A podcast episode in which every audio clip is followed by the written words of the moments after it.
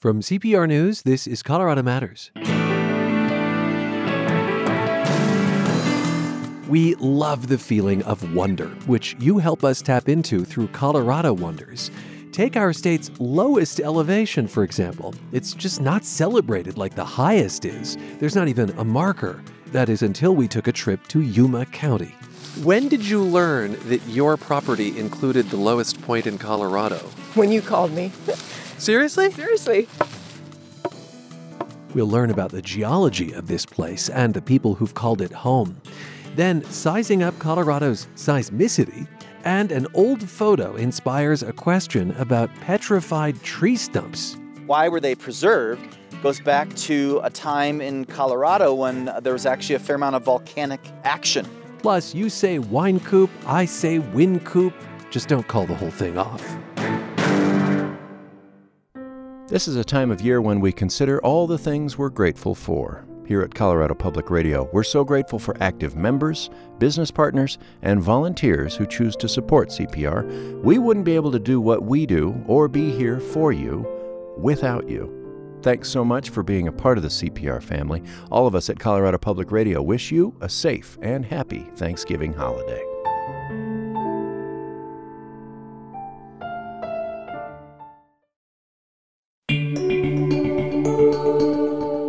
This is Colorado Matters from CPR News and KRCC. I'm Ryan Warner.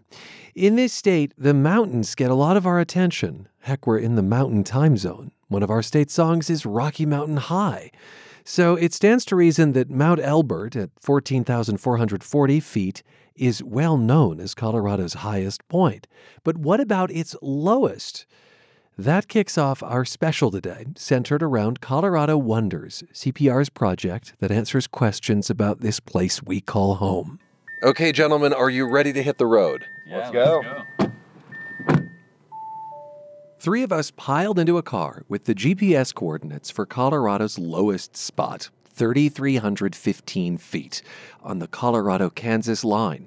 In 1.1 miles, turn right to merge onto I 76 East. My company for the three hour drive from Denver to Yuma County, Colorado, is geologist Matt Bauer. His business card is a sticker depicting a drill bit. It's used for drilling oil and water wells. So those knobby bits on there actually rotate and chip off little pieces of rock. Bauer is passionate about rocks. He's a vice president of the Rocky Mountain Association of Geologists, teaches at the Colorado School of Mines, and he's going to tell us the why behind Colorado's lowest point. My other passenger is a singer. Standing by a river about a hundred years ago, a man set out to find his little pot of gold. Forrest Kelly of Boulder is a member of the a cappella group Face Vocal Band. His tones are so dulcet, Fisher Price made him the voice of a toy fire truck. We'll be there when you need help. Let's climb up high to help. The ladder comes down. I'm not going to tell you precisely why he's on board yet, but Matt and Forrest establish a quick rapport. Forrest mentions that his band has performed at Red Rocks. Matt's naturally fascinated by the amphitheater's geology. But the concert venue is now many, many miles behind us. We are approaching where Colorado, Nebraska, and Kansas meet. Matt, have you ever been to this particular part of, I guess it's the three corners here? I have not. Forrest, have you ever been to this part of the country? I have not. It's actually quite beautiful out here. Colorado's lowest elevation is on private land, and we are meeting one of the owners, Sally Linen, who's told us to look out for her old blue pickup. And there she is. Hi, Sally. Hi. It's nice to meet you. She's parked on a dirt road, her windows rolled down. I pull over for a quick chat. Will you tell us where we're headed? You're headed to the lowest altitude in Colorado on the Rickery River. And this is your land. Yes, Ranch land? What is it? yes, yes, it's pasture land. Pasture land. And do, do you pasture cows on it? Uh, normally, yes. It's Okay. been so dry this year, we don't have anything there. We have met just south of Haigler, Nebraska. And uh, tell us about the route that we'll take. Well, we'll go into Kansas and then back into Colorado and out through a wheat field and down on the riverbed. We hop back in our cars and she leads the way down a few more dirt roads, then onto a two track in the brush. We park and walk the rest of the way. This fence post is our state line marker. So we're right on the border now of Kansas and Colorado. Right. And that means we are how far away from the lowest point? It's right down there in those trees. Ah, where the greenery is, you can tell that's the Arickaree River. That's the Arickaree River, the dry Arickaree River. Hasn't had any water in it for 10 years anyway. Do you remember that 10 years ago when you saw water? Oh yes, yeah. When I was a kid, it was it was a wide river.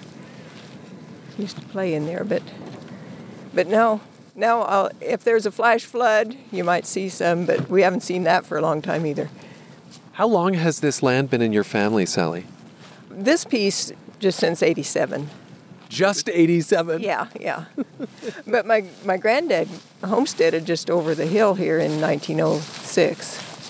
When did you learn that your property included the lowest point in Colorado? Did you know that all the time? No, when you called me a month ago. Seriously? Seriously. we looked at the exact coordinates, and it's your land. So uh, we've learned this together. Yes.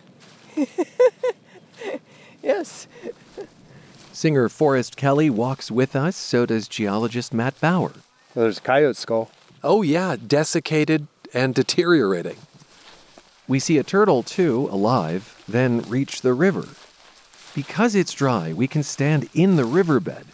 The U.S. Geological Survey indeed recognizes this place as Colorado's lowest. But Matt looks for the lowest of the low and spots a hole where water might have eddied, if there were any. Whenever you have a stream, you can have other channels as the river meanders back and forth. So I wanted to make sure that there wasn't another channel that was deeper over on the other side. And then we went from the state line in to find this wash here. It looks like water had swirled around. And even though we're not exactly on the state line, we're a little bit farther into Colorado. This spot is definitely lower. And we know the lowest spot in Colorado is at the state line on the Arickaree. That's right.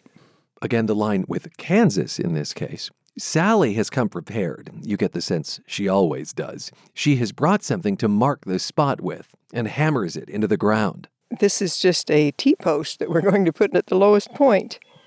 And I think it's exciting that you'll do the honors.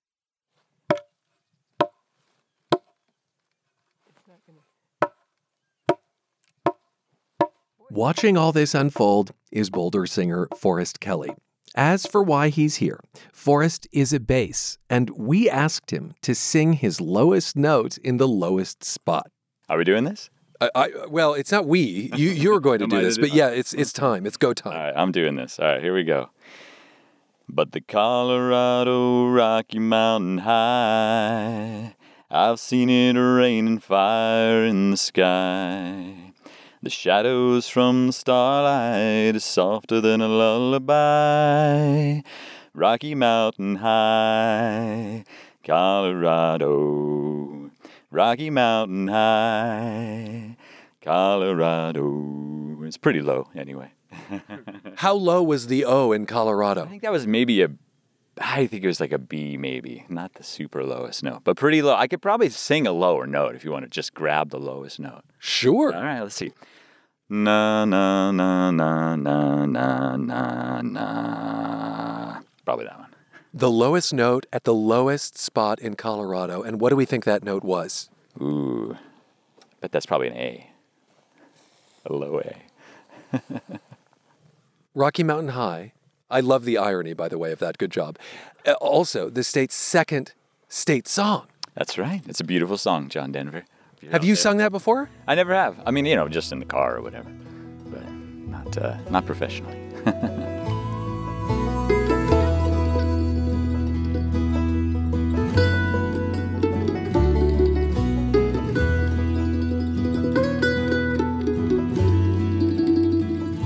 right, after a break, the geologic and human history of Colorado's lowest spot. How was this place formed, and who has called it home? This is Colorado Matters from CPR News.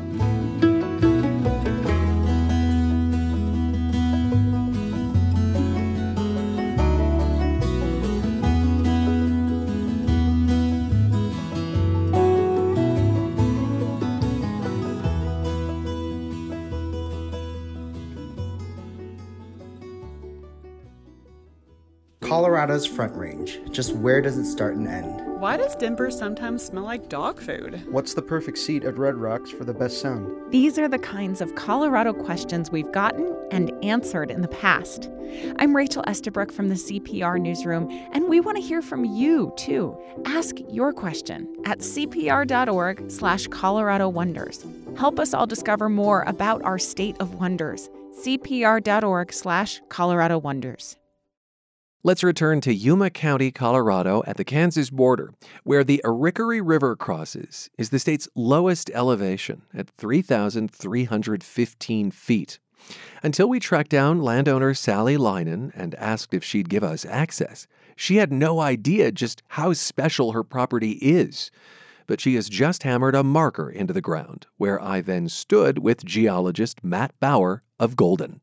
Matt, you are holding a giant what is that magenta book? Yeah, it's the Geologic Atlas of the Rocky Mountain region. This was published by the Rocky Mountain Association of Geologists. I mean, this looks like the kind of book that you might find on a special table in a library. If you can find one, they're all out of print and they're kind of hard to come by.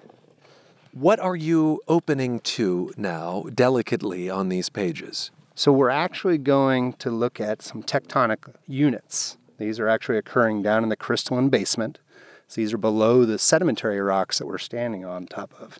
And even though these are low undulating hills here, there's actually a lot more going on in the basement. Underneath us. Underneath us. Yep. I guess the primary question is what makes this the lowest spot in Colorado? Does it have to do with the fact that we're standing in the Arickaree riverbed? That's part of it, but there's a lot more to it. So the Colorado Plateau, which we can actually see, which is west of us, past the Front Range, it actually keeps the rest of Colorado quite high. And we are situated on the eastern flank of what's called the Denver Julesburg Basin. And the Hartville Uplift, which is up in Wyoming, and then the Las Animas Arch, which is down to our south, they kind of squeeze that basin on either side and produce this lowest point. And then the river has eroded that alluvium at the top and made a, a nice low spot for us to be in today. This is not an easy book to navigate. So you're actually going to put it on the ground, on the riverbed. Yes. So let's flip back over here and take a look at the Ogallala. So we can actually see where the Rockies are here, where you have erosion going on, and then that sediment being brought out towards the eastern plains. Oh, fascinating. So when we think of the plains and the mountains as being somehow separate, they're actually quite linked. Very much so. It's just mountains have been uplifted and eroded, and then that sediment being carried off into where you have more accommodation space. Now, you mentioned Ogallala, and that makes me think of the aquifers. So, it deep is. down below, is there water? Uh, there is. Uh, there's water in between those different pieces of sedimentary rock in the pore space. Um, and that's really important here for people that farm in dry land. Now, you have looked up some of the other low points in other states mm-hmm. uh, to help us understand just how low or not we are. Put this low spot in Colorado into some perspective. Well, it's actually the highest low spot in all the 50 states. Also, our lowest point is higher than the highest point in 18 states and the District of Columbia. So in Colorado, to go low is quite a relative experience. It always is in Colorado. What are some of the standout facts you learned yourself about this spot, but also the area around it? You know, it was kind of interesting the linking between geology and the human history here. The Hartville uplift, one of the reasons why this is the lowest point, it actually has the oldest red ochre mine in North America. Red ochre? Red ochre. So the Paleo Americans were actually mining red ochre, which is a type of hematite, for dye there. So it brought human activity into this area. Geologist Matt Bauer of Golden. Now, I'd intended to have one more expert along for the ride, but he wasn't able to make the trip. So I crossed my fingers for cell service and gave him a call from the lowest spot in Colorado. Sam, you there? Yeah, I'm here, Ryan. Hello. Hi.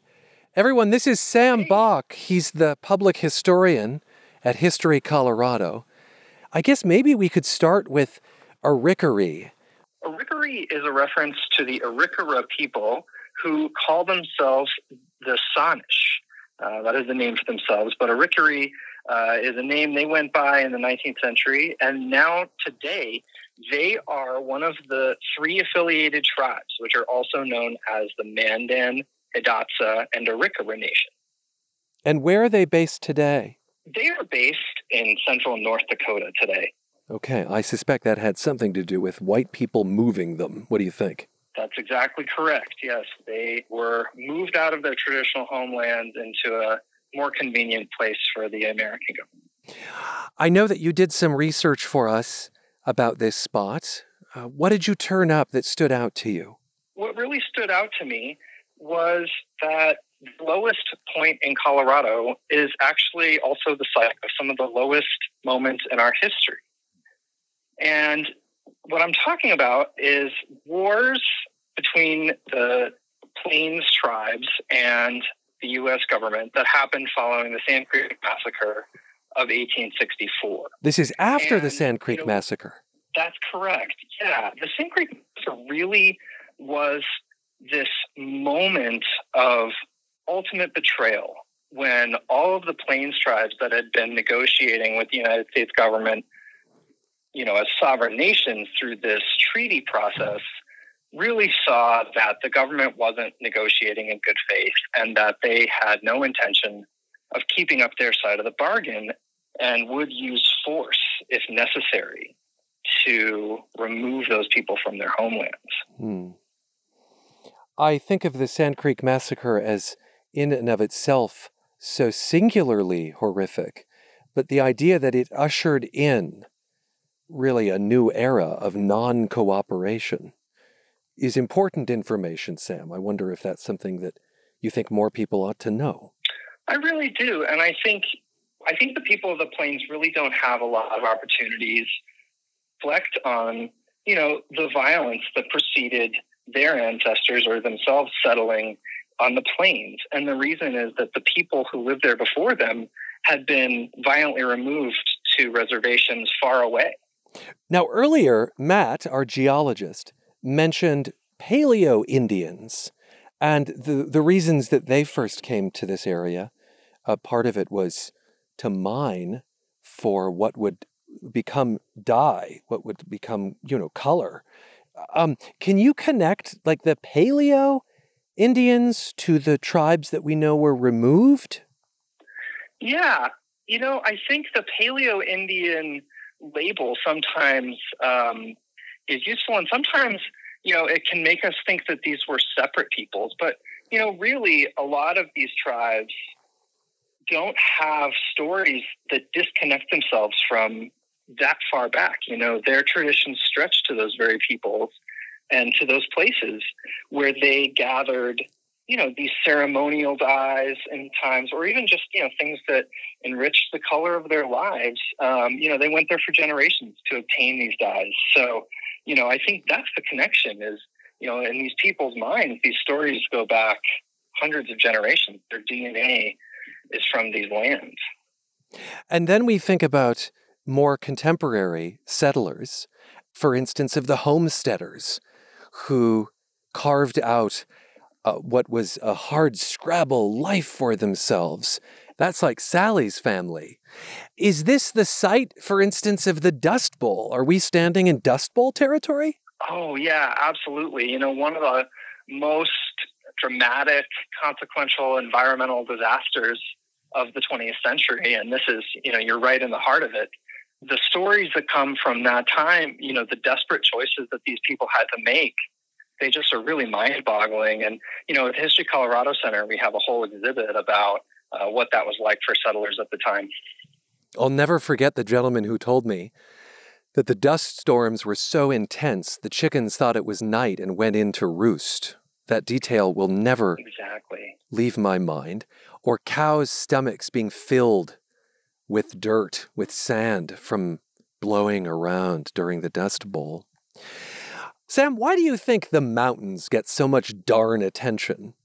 And these plains with layers of history and beauty, uh, you know, they're less of the Colorado destination that you might see in the tourist ads. Yeah. Well, I think the first thing is that the beauty of the mountains is more obvious than the beauty of the plains. You know, it's harder to appreciate the landscape uh, when the dominant color is brown between, you know, late July and early June, um, or I guess May. So, you know, there's that. But I also think that for a long time in American history, people understood the center of our continent as a desert, this vast, uh, you know, landscape between the Rocky Mountains and really the Mississippi River was understood to be uninhabitable. And, you know, that attitude kind of persisted. Um, and it even persists today. You know, you hear a lot about Colorado being a flyover state. um, and I think, you know, people who say that really haven't spent a lot of time on the plains and don't understand how gorgeous it can be. Well, Sam, thanks for connecting with us. Thank you so much, Ryan. It was my pleasure to speak with you and my misfortune to not be there. Well, you are here in spirit, and uh, I'm going to declare that you've been to the lowest spot in Colorado. I don't care what they say. Thank you. I'll take it.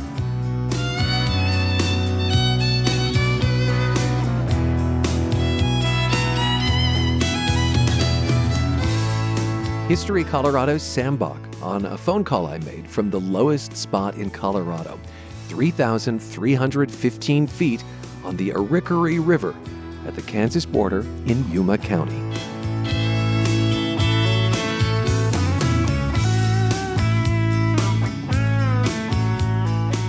Sam will actually be back later in the show. My thanks as well to geologist Matt Bauer of Golden bass singer Forrest Kelly of Face Vocal Band in Boulder, and landowner Sally Linen. You can see photos from our road trip, a map, and video of Forrest singing at CPR.org. Colorado Matters and Colorado Wonders continue in the next half hour with a story of seismic importance. I'm Ryan Warner, here with CPR News and KRCC.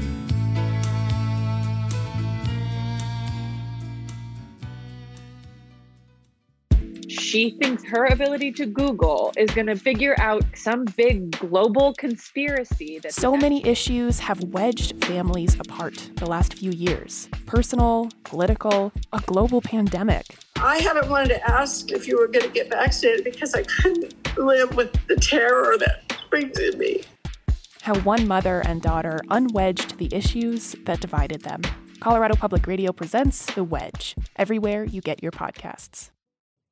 This is a special Colorado Wonders edition of Colorado Matters. I'm Ryan Warner. To live in Colorado is to have a front row seat to natural disasters avalanches, wildfires, tornadoes, floods, hailstorms. But there's one phenomenon Coloradans are left to wonder about earthquakes. Where are the fault lines in Colorado, and where can we expect seismic activity, if any? That is Louise Watson, who lives in Bailey. Her question led us to Golden, home of the National Earthquake Information Center, where I met up with seismologist William Yeck. We're on the School of Mines campus, part of the Geologic Hazard Science Center, uh, which is a USGS center. And in here, we have people who study earthquakes, landslides, geomagnetism. But the NEIC, the National Earthquake Information Center, is where we study seismicity globally and monitor it.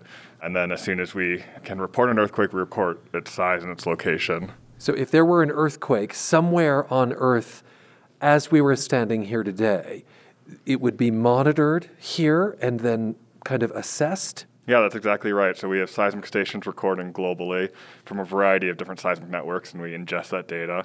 And if it's a significant earthquake, so magnitude 5 and larger, we'll report on it within 20 minutes anywhere in the globe. Report to whom? To the public as well as any interested parties who use that information uh, to try to understand the impact of the earthquake and how to respond to it. So while you're busy here talking with me, is there someone monitoring a screen in this building in real time? Right. So we have systems that continually automatically look for earthquakes, and then uh, then we have a team of humans. We have human analysts who work really hard, 24/7, on three shifts, who will actually look at that information once our automatic systems uh, create an event, and then actually publish it to the web with more detailed characterization. Walking around this place, I am just seeing map after map after map. You know, of, of what events that are pretty disturbing in people's lives, but are a part of your daily career and science. Bay Area earthquakes over there. What else?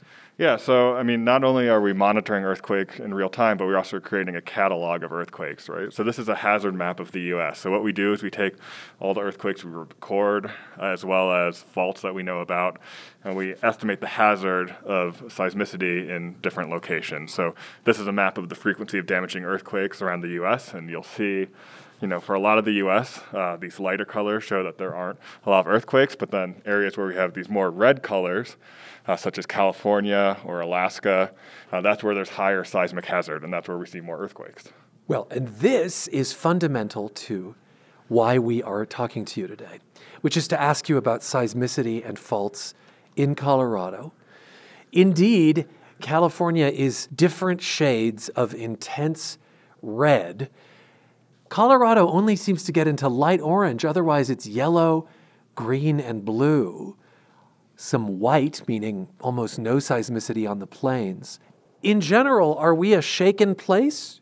So, we don't have seismicity like you see in some areas. Uh, where we really see high seismic hazard is where we have plate boundaries. So, for example, California, most people have heard about the San Andreas Fault. That marks the plate boundary between the Pacific Plate and the North American Plate and it really creates a high seismic hazard. There's lots of seismicity there. In Colorado, we don't have any tectonic plate boundaries like that, so we don't see that discrete lineation of seismicity that you would see in other regions. Now, are all faults related to plates? No, they aren't. So we have faults all throughout Colorado. It's just most of them are really small faults, and that, that's true anywhere in the U.S. There, there's faults everywhere just in most cases, the slip rates are very, very small, and those faults might be very, very small, so you don't see these significant earthquakes. When we have earthquakes away from a plate boundary like that, we refer to them as intraplate earthquakes. So in Colorado, we do have those intraplate earthquakes, um, but they're really, when we look at seismicity and we record it, we see it's dispersed throughout the state. It's dispersed. And what would trigger a Colorado earthquake? And let's talk about natural causes first. We'll get into the idea that people can trigger earthquakes a bit later. Right. So even though we're away from these tectonic plate boundaries, we are still having a stressed crust. So that comes from these plate boundaries. That stress is transmitted into the far away from the plate boundaries, as well as there can be local changes that change the stress within the subsurface. And anytime there's stress placed on a fault, it has the potential to slip. So a fault is just a plane in the earth, and when it slips, we feel an earthquake. What is the biggest recorded earthquake in Colorado history? Uh, so historically, the largest earthquake that we have evidence for was in 1882. It was a magnitude 6.6, but that was before we could actually record seismicity on seismographs and actually really accurately detect the location and the size of the earthquake. So for that earthquake, we had to rely on felt reports or what people describe in the shaking to try to estimate where it occurred. Felt reports, that is, what people felt. Yeah, exactly. And large reliance on news for that, so what newspapers said about the event. And from the intensity of shaking, we can tell that it occurred somewhere in north central Colorado, and we can also tell that it was around a magnitude six and a half but it's really, you know, imprecise compared to what we can do today. What about in more recent years or days? Yeah, so in the past few decades, the largest earthquake has been a magnitude 5.3 that occurred in 2011. That was southwest of Trinidad. So that was an earthquake where we actually think that it was related to human activity. There's natural seismicity that occurs in that region, but there was also wastewater injection going on, and that event may have been triggered by human activity. Okay, so this is near the New Mexico border in southern Colorado, not far from, I guess, Raton Pass. Exactly. And it is a segue to the fact that people can trigger earthquakes. Colorado actually has one of the richest histories of human caused earthquakes by wastewater injection. So some people might remember uh, in the 1960s, there's a sequence of earthquakes that occurred in the Denver area, and that was caused by injection at the Rocky Mountain Arsenal. And that was really the first case where we saw wastewater injection causing earthquakes. Wastewater injection, meaning what? Well, it's any water that we people want to get rid of, and they just inject it deep underground to get rid of it. So in modern times, that's mostly related to oil and gas, and it's usually a byproduct of oil and gas extraction. And I know that as well, there was uh, some underground nuclear testing near Rulison, Colorado.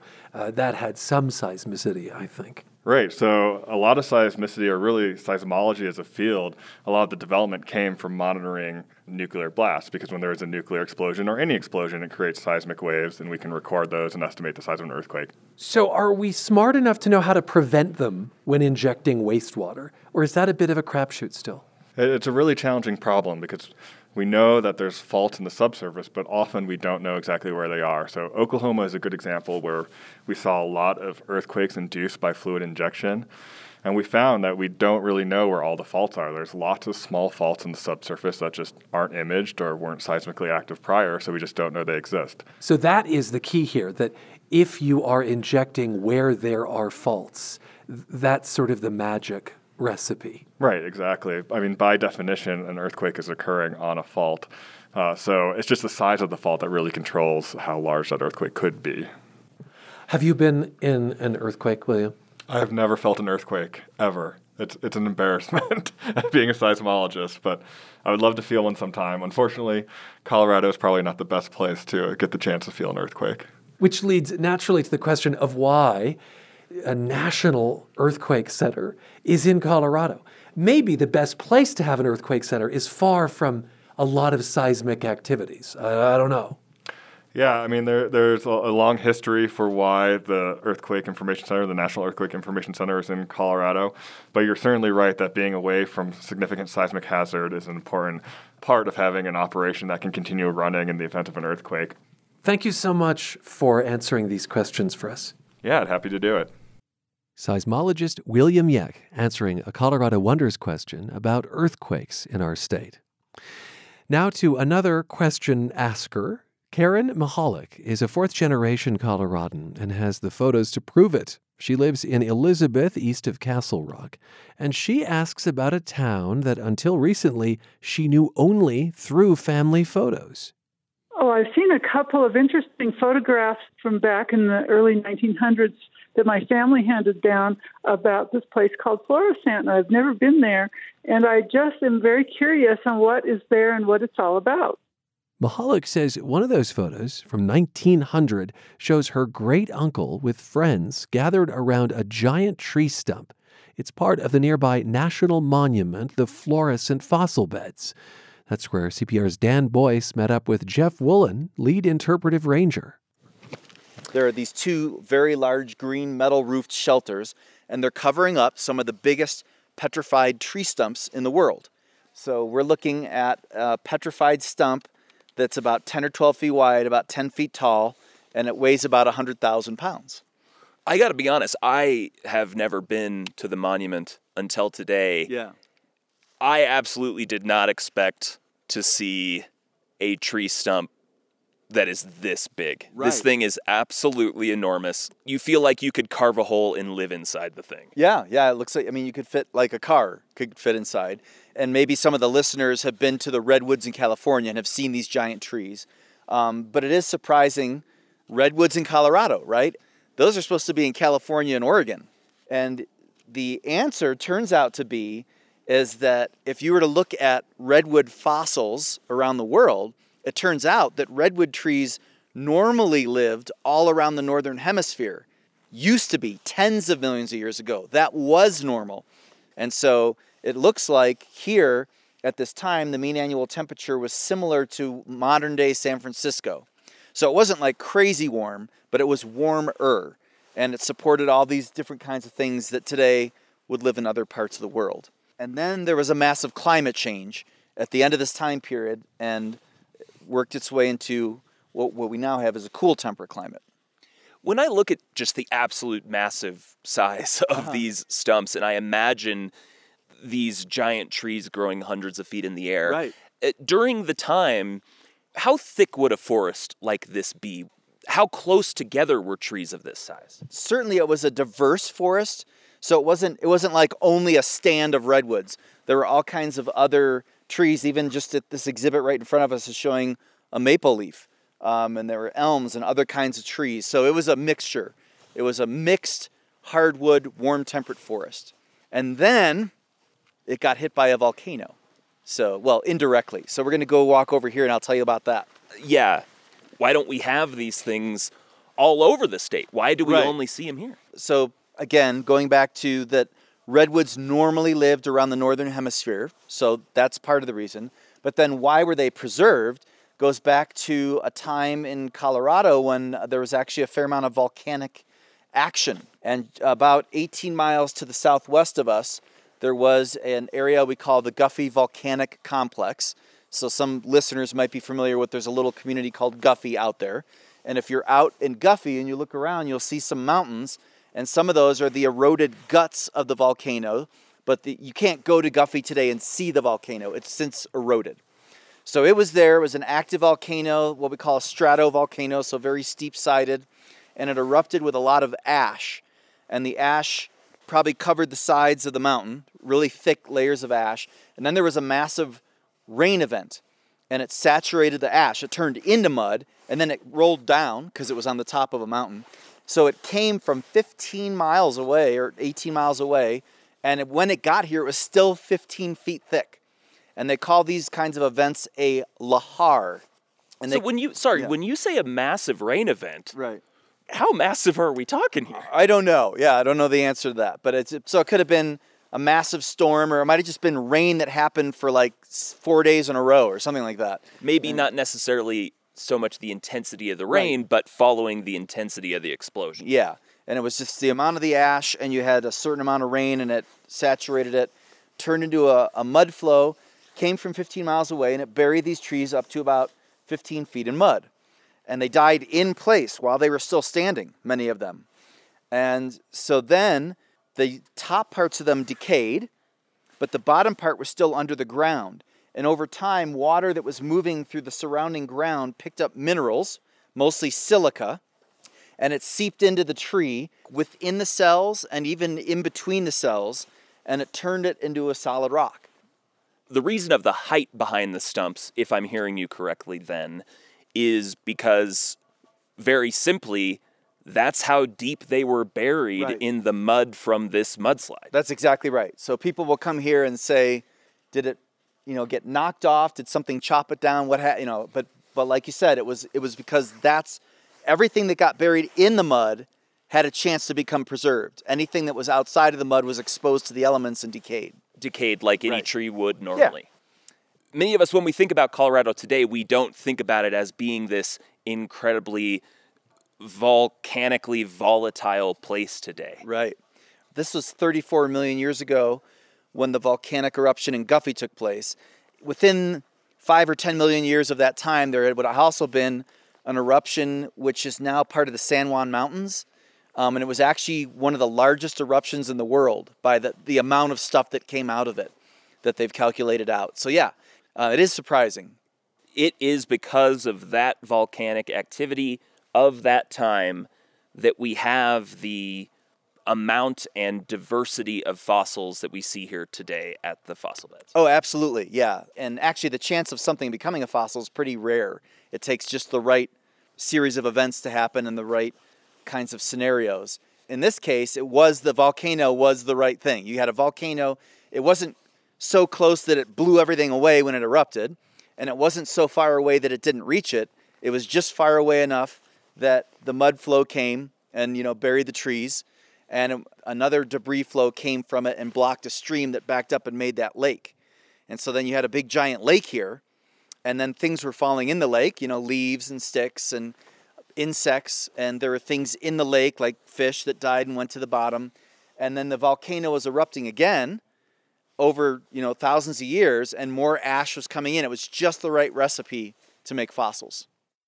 That's Ranger Jeff Wolin with CPR Southern Colorado reporter Dan Boyce talking about a giant petrified tree stump near the town of Florissant. It is one of many mysteries we've answered with your help through Colorado Wonders. One more when we come back a question about a famous street and brewery. This is Colorado Matters from CPR News. The impact of a mass shooting is greater than the number of casualties or visible wounds. Come to CPR.org for resources to help victims of the Club Q shooting and to assist anyone impacted by this weekend's mass shooting in Colorado Springs. How to talk to children about it, how to cope with gun violence and grief, places to go to talk, and ways to donate blood and support for victims and their families. That's all at CPR.org, along with continuing coverage of this developing story.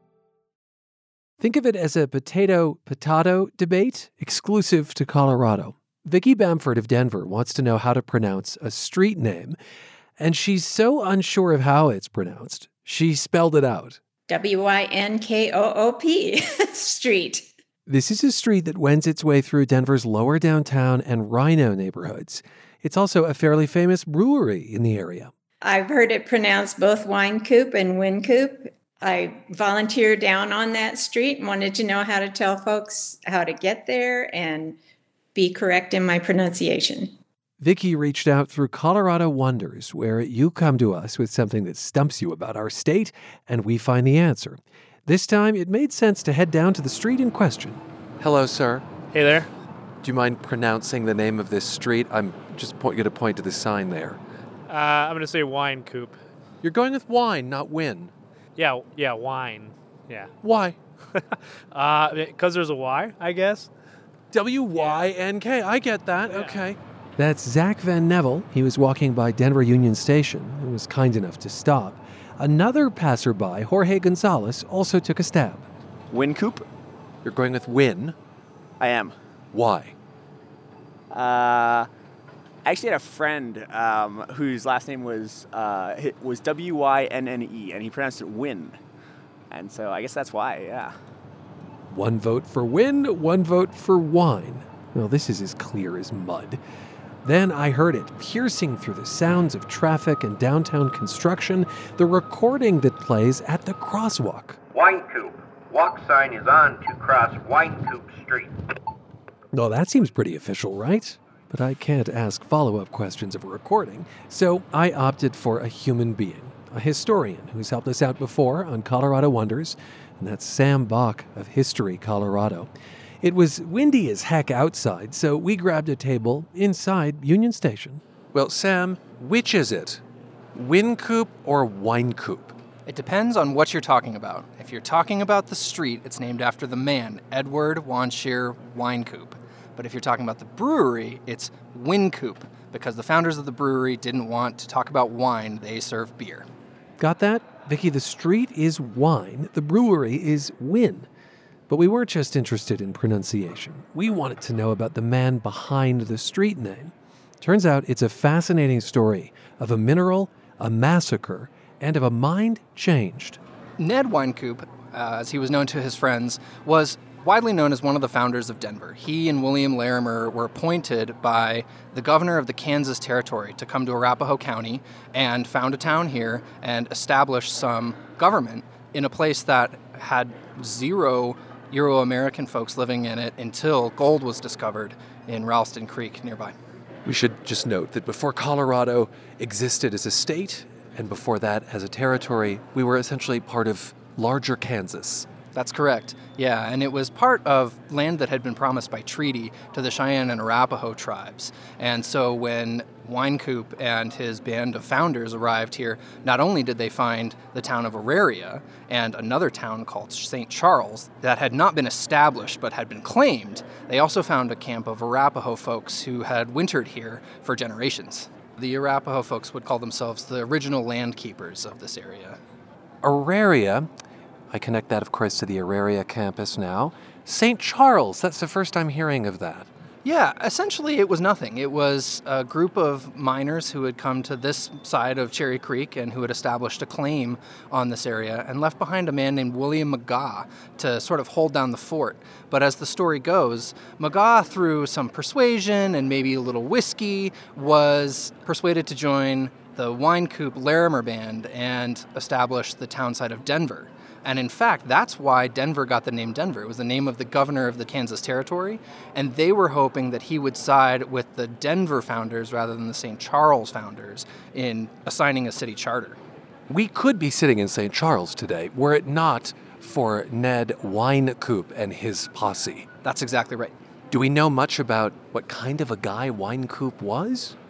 Yeah, Wynkoop was a really interesting man. He was definitely a man of his times. Uh, he was born in Pennsylvania and he came west to join his brother in law and sister, uh, who moved to Kansas in the 1850s. And of course, Kansas in the 1850s is in the middle of a major conflict over whether it would be a free territory or a slave territory.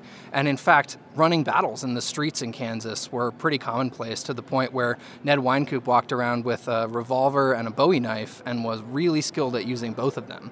And so that's one of the reasons that Governor Denver appointed Wynkoop to be the Arapahoe County Sheriff. Was, he was a great shot. And so Wynkoop was really involved in a lot of frontier brawls and bar fights and duels um, in his role as Arapahoe County Sheriff. So for two years, he attempted to sort of hold the line and establish some sort of law and order in a town where, you know, there really was just a lawless atmosphere. You know, I don't think the term applied at the time, but this notion of whether it should be free or not is kind of a litmus test. Do we know where he stood on that? Wynkoop really refused to take a position on the issue of slavery. Uh, he had friends who were Democrats and pro slavery, he had friends who were Quakers and anti slavery. So when he came out to Denver uh, to establish Denver, he still hadn't really taken a position on slavery. But as the Civil War approached and as he saw sort of more and more of how much the sectional crisis was taking from Kansas, uh, you know, he really made a moral choice to side against slavery. He was anti slavery uh, by the time the Civil War started, and in fact, he joined the Union Army, uh, the Colorado Volunteers, that were raised at the outset of the Civil War. Now, the amateur historian in me is naturally beginning to think of the Sand Creek Massacre in about this timeline. Does Wynkoop play some sort of role in that? Yeah, it's really impossible to talk about Ned Wynkoop without talking about the Sand Creek Massacre. And in fact, he was really one of the, the Army officers who were responsible for shedding light on the massacre and countering you know, Colonel Chivington, who committed the massacre, you know, was in charge of the massacre, um, he was countering Chivington's narrative of this was a glorious battle uh, for years. And in fact, up until his death, he was fighting with Chivington in the press about this. So Wynkoop joined the Colorado Volunteers in 1861 when the war broke out, and he was given a lieutenant's rank and fought in the Battle of Glorieta Pass in New Mexico against Confederate forces. He distinguished himself there and was promoted to be major of the company and put in command of Fort Lyon. Over the course of the early part of the war, he led campaigns against the Utes, tasked really with defending American settlers and their outlying outposts near the fort. And he held some really anti-Indian attitudes at the time that were that were very common and in fact being manufactured and pushed um, from the very folks that he helped found the town of Denver. Attitudes like what? Oh, that these people are savages, that they are uncivilized, that they don't deserve to live on this land because they don't farm it. Um, it's an extremely racist and paternalistic way of understanding the native people who lived here. And it was very callous. You know, I think it's one of these moments in American history where people allow themselves to be wrapped up in fear and prejudice because of that fear. You know, as you unfurl this story for us, Sam, I think, oh, well, good for him. He was trying to bring awareness to a massacre, and he thought of it as such as opposed to a victorious battle. And yet, he had his own problematic relationship with indigenous people. Absolutely. And I think the thing to understand about Wynkoop that's really important is that his experience in attempting to create a peace agreement between his forces and the Cheyenne people really changed his mind about Native peoples and the Cheyenne in particular. All right, that is an exploration of Ned Wynkoop, the man.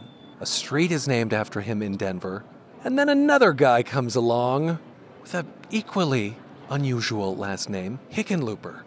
So when we opened the brew pub, which was the first brew pub in the, in the Rocky Mountains in 1988, uh, we decided to name the bar after the street on which it was located. And the man after whom that street is named was Edward Wanshear Wynkoop.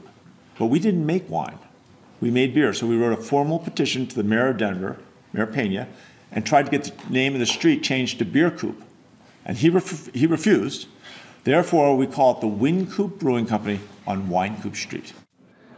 The voice of now Senator John Hickenlooper speaking with Nine News about the brewery he opened ages ago in Denver's Lodo neighborhood and how it kind of adds to the confusion, adds to the tension between Wynkoop, as the man pronounced his name, and Wynkoop, the name of the trailblazing brewery.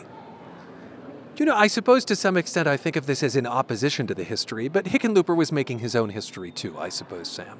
Yeah, absolutely. I think, you know, it's natural to want to name your brewery for the place, and especially, you know, here in Colorado where the place is so central to the identity of the beer and the brewer. Um, and so invoking the name of the street that you're on makes sense. But, you know, I don't know about changing the name to Beer Coop. I think that might be just one step too far, and I think the mayor agreed with me at the time. Thanks for talking with us. It's my pleasure, Ryan. Thank you very much. Public historian Sam Bock of History Colorado answering a Colorado Wonders question about pronunciation. The street in Denver is Winecoop. The brewery is Wincoop. By the way, History Colorado has been working with three tribes on a Sand Creek Massacre exhibit, which is now open.